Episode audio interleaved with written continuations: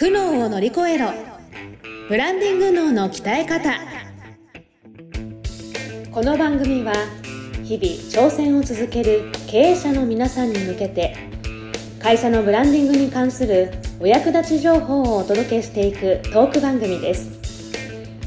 これまで200社以上の相談支援をしてきたコーポレートブランディングの専門家宮前みゆきが分かっているようで分からないブランディングのポイントについて分かりやすく解説していきます。企業のファン作りをお手伝いするビジネスツールファンステの提供でお送りいたします。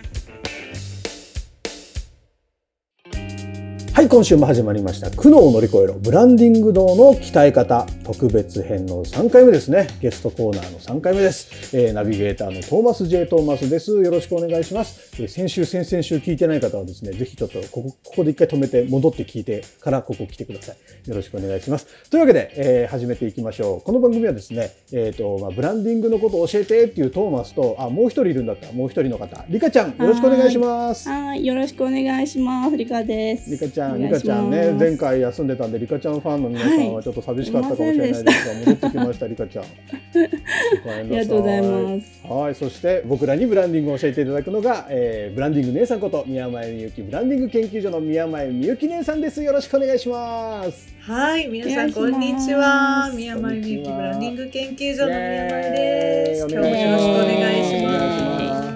なんかあれですね、ゲスト会だからですか？なんかちょっといつもよりおめかししてる気がするんですけど。おめかし、あ確かに今日ちょっとおめかししてる。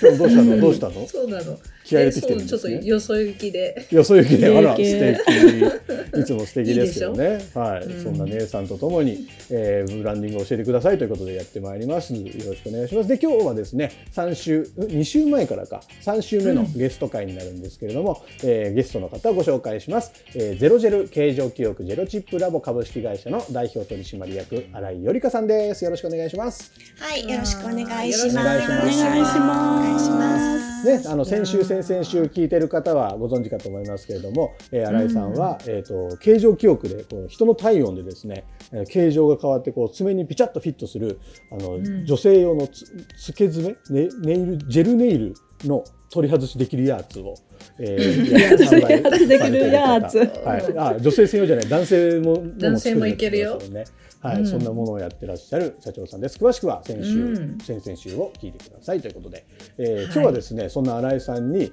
まあ、今後の展望、えーうん目標とかビジョンとか、そういうものを聞きたいなと思ってるんですけど、うんえーはい。ね、姉さんと一緒にブランディングをしてきてっていう話を先週伺ってきましたけど、うん。この先どんな風になっていくのか今後の新井さんを教えてくださいよ。うん。そうですよね。いろいろんなねあの観点が結構見つかってしまったんですよね。あのいろんな観点が見つかってしまった。そうキャッチボールしてる時になんかなんだろうね例えばねあの将来的にはこんなこともできたらいいよねっていう話で、うんあのまあ、ネイルはネイルでファッションはファッションみたいな感じで結構ね業界がね分断されてるんですよネイルっなるほど。なんか皆さんしあのお洋服で想像してほしいんだけどパリコレとかあるじゃないああいう。うんうんうんうんでお洋服着てさモデルさんがこうやって出てきてさ歩くじゃない。うん歩くでネイルはネイルであの本当に独立してネイルだけをこう見せるこうやって歩いてくる。あのネイルのファッションショーみたいなのあるんですけどなんかでもこれってよくよく考えるとあの私たち一般人からすれば女性ってネイルとファッションのコーディネートを楽しむじゃないですか。うん確かに。なんか別々に見せられてもっていう感じなんですよね。本来的にはね、あの服とのコーデを楽しみたいっていうね。インフルエンサーの若い女性なんかはもうそういうのを自分でねあの発信したりすること多いですけうん。どなんかそうぱり業界のなんかこれおかしくないですかっていう、そういうところにも気づくようになっちゃってそれをなんか分断されてるものをあのていうのかな。あの自分で変えていけたらいいよねって。ゼロゼロがそれを変えていく第一人者みたいになれたらいいよねっていう話とかね。うんしましたよねそんな話。そうですね。すごい。どうしてもね、うん、ネイさんって技術を突き止める、突き詰めるので、うんうんうん。あのいかに上手くなるかとか、ああたーうん、そう新しいアートをするかとかそういったところに力を入れるんですけども、うんうんまあ、そういったネイル業界で流行ってるトレンドだったりとか、うん。そのアートの資材だったりっていうのは、ね、一般の方はご存知じゃなないので。ううん。うん、でネイ人もそこばっかりやってしまうのでやっぱファッションとこう分断されてるなっていうのをずっと感じてたので,、で私はチップはその、まあ、例の技術なんだけど商品になることによって、また全然違う展開ができるのでなるほど。今後そのファッションと融合した 展開とかができたらなっていうふうにあの考えてます。ほう。うん想像つきます？すごい大きい話ですね。大きい話大きい話いやーめっちゃかっこいいっすね。そうだからそれってその考えでいくと自社の商品売りたいですっていう話じゃなくなってくるのよね。なるなるなるなる。うん、自社の商品売ってることにはなるんだけど、うんそれによって、まあ、あのもう存在しているブランドさんのブランド価値をもっと上げたりとか、うんもっとその顧客の、うん、感動体験をもっと質の高いものにしていける。るっていうそのゼロゼロを使うことによってっていう、うん。うん、そうそういうことの提案だよね。うん。うーん。うんなのでお仕事の幅も広がるかなと。その今はネイストさんがネイルサロンでネイルの施術をするっていう、うんネイルの仕事でネイスさんがするっていうイメージだけど、まあ、あのどっか販売、ね、してもらったりとかファッション業界とかそういったメーカーさんとかに扱っていただくことで、ネイルじゃないとこでもネイルチップでネイルが広がっていくっていうそういう流通とかね、広がりとかも、うん、展開できるかなっていうところを、うんすごいっすやってみたいね。ですね。なんかこんなこういうビジョンがあるかないかでうん行動全然変わってくるじゃないですか。その先の仕事の仕方。変わるよそうなんですよやばいっすね。すごい。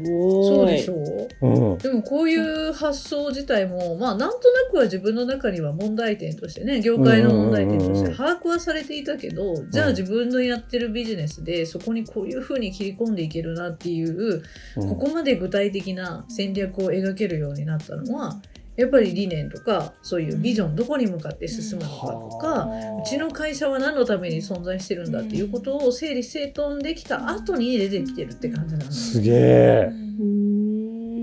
事業の規模が全然変わりますね。これがあるだけうんで。そうんうんはやっぱりね、うん、大きい目標を掲げてる方がね、あの、なんだろう、やっぱ日々のモチベーションとかも、ね、高く保てたりと確かねしするので、うん、へえそういうなんか目標を語っていただくことでなんか応援したくなる気持ちも多分周り起きるじゃないですか。うん。起きると思うね。変わる。ビジョン大事なんだね。大事だよ。うんビジョンがやっぱね、あとね、そういう店舗さんが増えてるから、今うん取り扱っていただける。で、その方々に対するその行動指針っていうかね、うんうん、役割とかそういうものをちゃんと言語化して伝えてあげることもすごく重要で、なんかこう私たちの心情みたいなものも結構決めたんですよ。なるほど。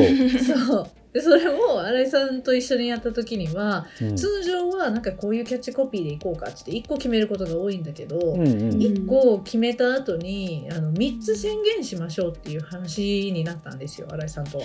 ほう。そう。一個決めた後に三つ宣言。でそうそうそうあのーそそれはね1個決まってるのは私たちは美の魔法使い集団ですっていうのはもう決まってるんです。またおしゃれな。うん。な最初に先々週だっけ？先週出したんだっけ、シンデレラっていうシンデレラ出た出た。そう。でお客様はシンデレラなわけよ。じゃあネイリストさんはお客。様をそうシンデレラにしてあげるやばステッキ持ってる魔法使いいやおのし集団だよゃれ。めっちゃおしゃれ。そうでそれでまあ言ったらモチベーションも上がるし、うんうんうん。私たちはみんなでそういう集団なんだよっていうことを言った上でですよ、ほう。その上で宣言したいことはお客様に対して爪のそのおしゃれを楽しみに来るお客様に対してはこういう宣言します、うん。でさらに00っていう今までなかった製品に対してはこういうこだわりがありますっていう。宣言ね、あとはまあ自分たちに対しての宣言も入るわけでそうするとネイルをずっと一生の仕事にしたいって思ってやってくれてる人もいるから、うんそういう言葉も盛り込もうっていう話になってへ作っていたんですよ。すごうーんすごいすごいね結構分けて考えましたよね。そうですね。うん。やっぱりミッションがそれぞれ違うなっていうところがやっぱ分かっ学んで分かってきたんですね。うんうんうんうん。私が会社でやりたいミッションと、まあ、ネイリストさんがあのネイリストとして人生で取り組みたい、うん。あのことっていうのはやっぱ違うと思うので、うん。そこを分けて考えたり、まあ、いかにどうやってお客さんにこのときめきを伝えるかっていうところも言語化して一緒に取り組まないと、バラバラなことすると。うんうんうんうん。ね、あの着地点にあのたどり着かないのでそこが辻褄が合うように会社がうまくいけば、あのね、あのお客様にも、えー扱うネイルさんもどんどんビジネスが広がるしっていうこの,、うん、あの流れを全部調整してきっちりつながるように、うん、作ったっていうのがねあります。すごい。いや、なんかめっちゃ勉強になる今日。よかったやわ。ばい。ちょっとこれ永久保存版ですよ。何回も聞永き久保存返さなきゃ。版をよかったよかった。そう。でもね今日話してることっていうのはね、まあいわゆる企業戦略の話なんだよね。そうで戦略っていう言葉よく聞くと思うんですけど、まあ、ざっくりまとめると経営戦略っていう一つの言葉から派生してるのね。うんで企業戦略とこれ3つあって1個目が企業戦略で、2個目が事業戦略なのね。で3つ目が機能戦略っていうのがあって、何？こう分けて考えることが実はできるのね。難しい。難しいでしょ。うん。でそう最後に言ったその機能戦略っていうのはこういうあの機能がありますっていう要するにその会社をどう運営するかどういう営業体制でどういう財務で、どういう人事でとか、うんどういう生産体制でやるかってこれって機能じゃん、うん。うんうんビジネスの機能の部分の戦略なのね。うん。で1個戻って事業戦略あるじゃない。事業戦略。で事業戦略の部分は何かっていうと市場を分析したりとか競合どこがいるかなとか。あとはまあ自分のビジネスモデルどういう形でやっていこうかなとかそれは事業の戦略だよね。うん。そう。で今日ずっとメインで喋ってた新井さんがメインで喋ってくださったのは、うん。企業戦略って言ってこれはまあ会社としてのあ。り方の部分だよね。でその。中に理念とかうんビジョンとかどういう方向性目指してますって会社としてのあり方の部分。これをかなり重点的に、えー作業したわけですよ。整理整頓したことによって他の部分の事業戦略と機能戦略が爆速で進むようになったっていう話ですね。なるほど。へいーやーもうちょっとそろそろ頭がパンクしそう。パンクしそうになってきた。お姉さんと話してるとどんどん新しい考え方が出てきて、すごいもうこの番組永遠に続けられるねきっと。またちょっと一つ一つ細かく切り分けて説明してほしいです。そうだね。確かに確かに。いや本当だー勉強になりますわ。本当だからすごいねなんか壮大な目標を定められるようになってねワクワクしかないんですよねもうね。確かにワクワクする。またね新井さん的にもやっぱり仕事に対する熱も上がっていくでしょうし、うん。そうですね。うん。マーケティング的にもどんどん広げやすくなってるでしょうし。うん。そうですね。なんか迷いがなくなってこうね進む道がねクリアになるので、ねあのーだいぶ加速できるんじゃないかなってそうですね。思いました。ううん。ん、そうなのそうなの。だから最初にそういう理念とかね会社の在り方を一生懸命定めたので、うん。あとは言ったら外部に対して発信していくとかね、うん。お客さんじゃあこのお客さん狙おうっていうのがもう決まったら、じゃあその人をどう落とすかっていう話に入ってるから、うんじゃあそのためにはあれしないとこれしないとっていうもうご自身で課題をどんどんどんどん見つけてきて次これです。うん。次これっていう感じでも。うどんどんね今はね具体的な作業をやってるよね。あのど。B2B のあの営業をするにあたって、じゃあどういうところに00を持っていくと一番お客様も取引先もみんなが喜ぶかっていうようなお相手を探して、うんその方々にこの方々だったらこういう部分00の持ってる強みって特性ってたくさんあるんだけど、この部分が一番刺さるっていうことを一番前に持ってきたりとかね、そういうあの営業のプレゼン資料のあのページ構成一緒に考えたりとか、う んそういう具体的なことを今やってます。はあ。いやーやっぱそういう最初ねやっぱ作り上げるまでは大変かもしれないですけどブランディングをしていくことでやっぱ加速的に大きくなっていく、まあめ目の前の利益にはならないけど長い目で見たらめちゃくちゃ利益に直結した作業なんですね、うんブランディングっていうのははまあ、1年前とね、うん。比べていただいたら多分新井さんののどうだろう？感覚っていうか 1年前の自分とどうどうですか？いやー頭の中が整理してないのに、うん。進めないですよね。ずっと多分同じとこぐるうぐるしたなっちゃうなっちゃう。んそう。で自分なりに作ったコピーとかでなんか違うかもとあかー。こうねビジネスを組んでいくときにあなんか違ったなみたいな何やったらでまた戻ってみたいな、うんうん。行って戻ってを多分すごい繰り返してしまって、うん。あのすごくスピードが、うん、出なかっただろうなと。なるほどね。思います。うん。へー。えさっきのあの魔法使いとかのワードセンスは、うん。あれは、うん。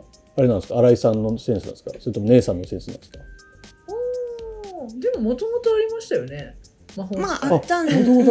そううん。設定がねそのお客さんがシンデレラで、えっと、ネイスさんが魔法使いでっていう設定はあったんですけどおしゃれそこにそのやっぱりあの宮前先生コピーとかすごいお上手なので、うん。そこにふさわしいあのときめきをプラスした、あの分かりやすい言葉をこういろいろくださってそれで私もそこから自分にぴったりくる言葉を選んで、うん。であの表現できたって感じですね。はあ、なんうか姉さん。共同作業だよ共同作業。共同作業なんだ。う。ん。わ私はだってね答え持ってるわけじゃないからだね全部新井さんにその言ったら原材料だよね、うん。あの原液をこうもらってる感じだよね、なるほど そうね。そうそうそう。それを料理してるっていう感じになるんでね。はあ。割と姉さんこの番組で話してるとなんか勘どころとかなんか割と渋いワードを使うイメージがある 渋いワード。結構そういうキラキラワードも出るんだね。現役とか。げんなんかそうそうそう。キラキラそそうう苦悩苦悩を乗り越えろだって姉さんがそ言ってるうだね。この番組ではちょっとね。苦悩いいじゃんっつって。言ってるけど、そうなんだ。そういやー面白いねすごい勉強になりました。私も乙女ですから一応。キラキラワードも出せまそうねいやでもそいろんな やっぱワードセンスがあるんでしょうね、ある。ううん。ん。なんか新井さんと初めて僕らお会いしたのもあの姉さんの出版記念のイベントだったんですけど、うん。あのはい出版の本あのリスナーの皆さん読んでますか？姉さんの本ってあのこれまで あのあれですね概要欄に貼っときますね姉さんの本のリンクね。あありがとうございます、うん、ちょっとぜひ皆さん買って読んでみてください。僕も遅ればせながらやっとあの読了したんですけど。あありがとうございます。すごい読みやすかった。めっちゃ面白いね。かったよかった。勉強になるし。ねう、うん。ん。よかったよ。イラストも入れたしね。そうそうそう。すごい良かったんでぜひリスナーの皆さんも聞いて読んでほしいです。はいというわけでもう本当あっという間だったんですけど第3回もこの辺で終了とさせていただきます、新井さんのこのジェルネイルあゼロジェル、うん。ゼロジェル、ゼロジェルはどっかネットで買えたりとかってするんですか？えっ、と今後今そそこをネットで買えるように、うん。あの今構築しているところで、えっといいうん。で今買えるのは、うん。えーゼロゼロ導入してくださってる、えーメンバーのネイスさんのサロンで、はいあのオーダーができます。うんうん。えそれどっかで一覧見れたりとかって？はい、えっと、会社の、えーホームページの、えー正規店取扱一覧っていうところから、あの、はい、以前からあの入っていただくと、あの全国の、はい、あの取扱店が出てきますので、なるほど。えーそちらから、はい、はい、ありがとうございます。チェックしていただけます。あの全概要欄の方にあるんで。ね、はい、うん。概要欄の方に新井さんのあのホームページ貼っときますので、ぜひですね、うんリスナーの皆さん興味ある方はリンククリックしていただいて取り扱い店見てみてください。お近くにはいきっとありますよね、そんだけあると思う扱ったら全国ね。にね、うん全国にありますすので。ごいよな。いやすごいビジネス。いやそろそろ本当に締めに移っていくんですけども、新井さん、うん言いな言い残したこと、姉さん言い残したことありますか？いやいやいや大こいやいやれこれだけは言いたいみたいないですか？全部あの説明してくださったので大満足です。あありがとうございます。はい姉さんからも何かありますか？うん、あのぜひ聞いてらっしゃる方は、まあ、導入されたい方はねネイリストさんはぜひお問い合わせいただきたいですし、うん。あの末端のねお客様ですよ。爪のおしゃれできなくて悩んでる人とかあの、うん看護師さんとかねあの普段ネイルでね。きないわとかね、うん。そういうお仕事の方も結構ねあの真面目な OL の会社さんだと、ほら派手なネイルは NG とかね多いからね。なんかそういう方に、まあ、私も含めてなんですけど、本当にゼルゼルは自分の必要な時だけにあの取り外しがね自分でもできるから、とってもいい商品なのでぜひ一つ買ってみてほしいなって感じです。で体験すると、うんもう2個目欲しくなるって感じなはいはいはいはいはい。そうそうそう私もねもう2個買っちゃったんだよね。す愛用者が。そうそうなのよ愛用者になっちゃって、へーそうそうとってでも2、もいいですよ。3個欲しくなりますよね。でコレクションしたくなるんですよ。あそうなんだ。そうそうそう。へーねトーマスもねね。先週の回の中であのつけたくなっちゃったんでうん。つけてみたいなと思ってるんで。QR コードつけて。爪にネイルに QR コーネルねマジか。そっか。そうなんだ。よ10本の指全部別の QR コードもでも OK ってことですか？あいいです。あーお願いできます。これデザインもじゃあオリジナルでお願いできるってことなんですか？できますです。ごいな。うんそうなのそうなの。だからそのオーダーメイドができるんでもうなんか他と被るの嫌っていう女性の方とかもすっごい凝ったやつ作れますよ。あら。うん。うん、これいいはですよ。結構全女性が興味あるところですよねそれはうん。そうそうあれですよね、結構推しのネイル作ってみたいな人いますようんね。いらっしゃいますね、うん、ライブ用とか、ライブ用あとか。そういうのなんだ。うん。へー。えこれ例えば男性から女性にプレゼントみたいな買い方も可能なんですか？めちゃくちゃいいじゃん。ありです、ね、ありなんだ。ありです。ありであす。そう。ちょっとじゃあもう全リスナーの皆さん一回とりあえずあのリ リンクから。ぜひ。奥さんにプレゼントあしてよ。そうですね。それもありですね。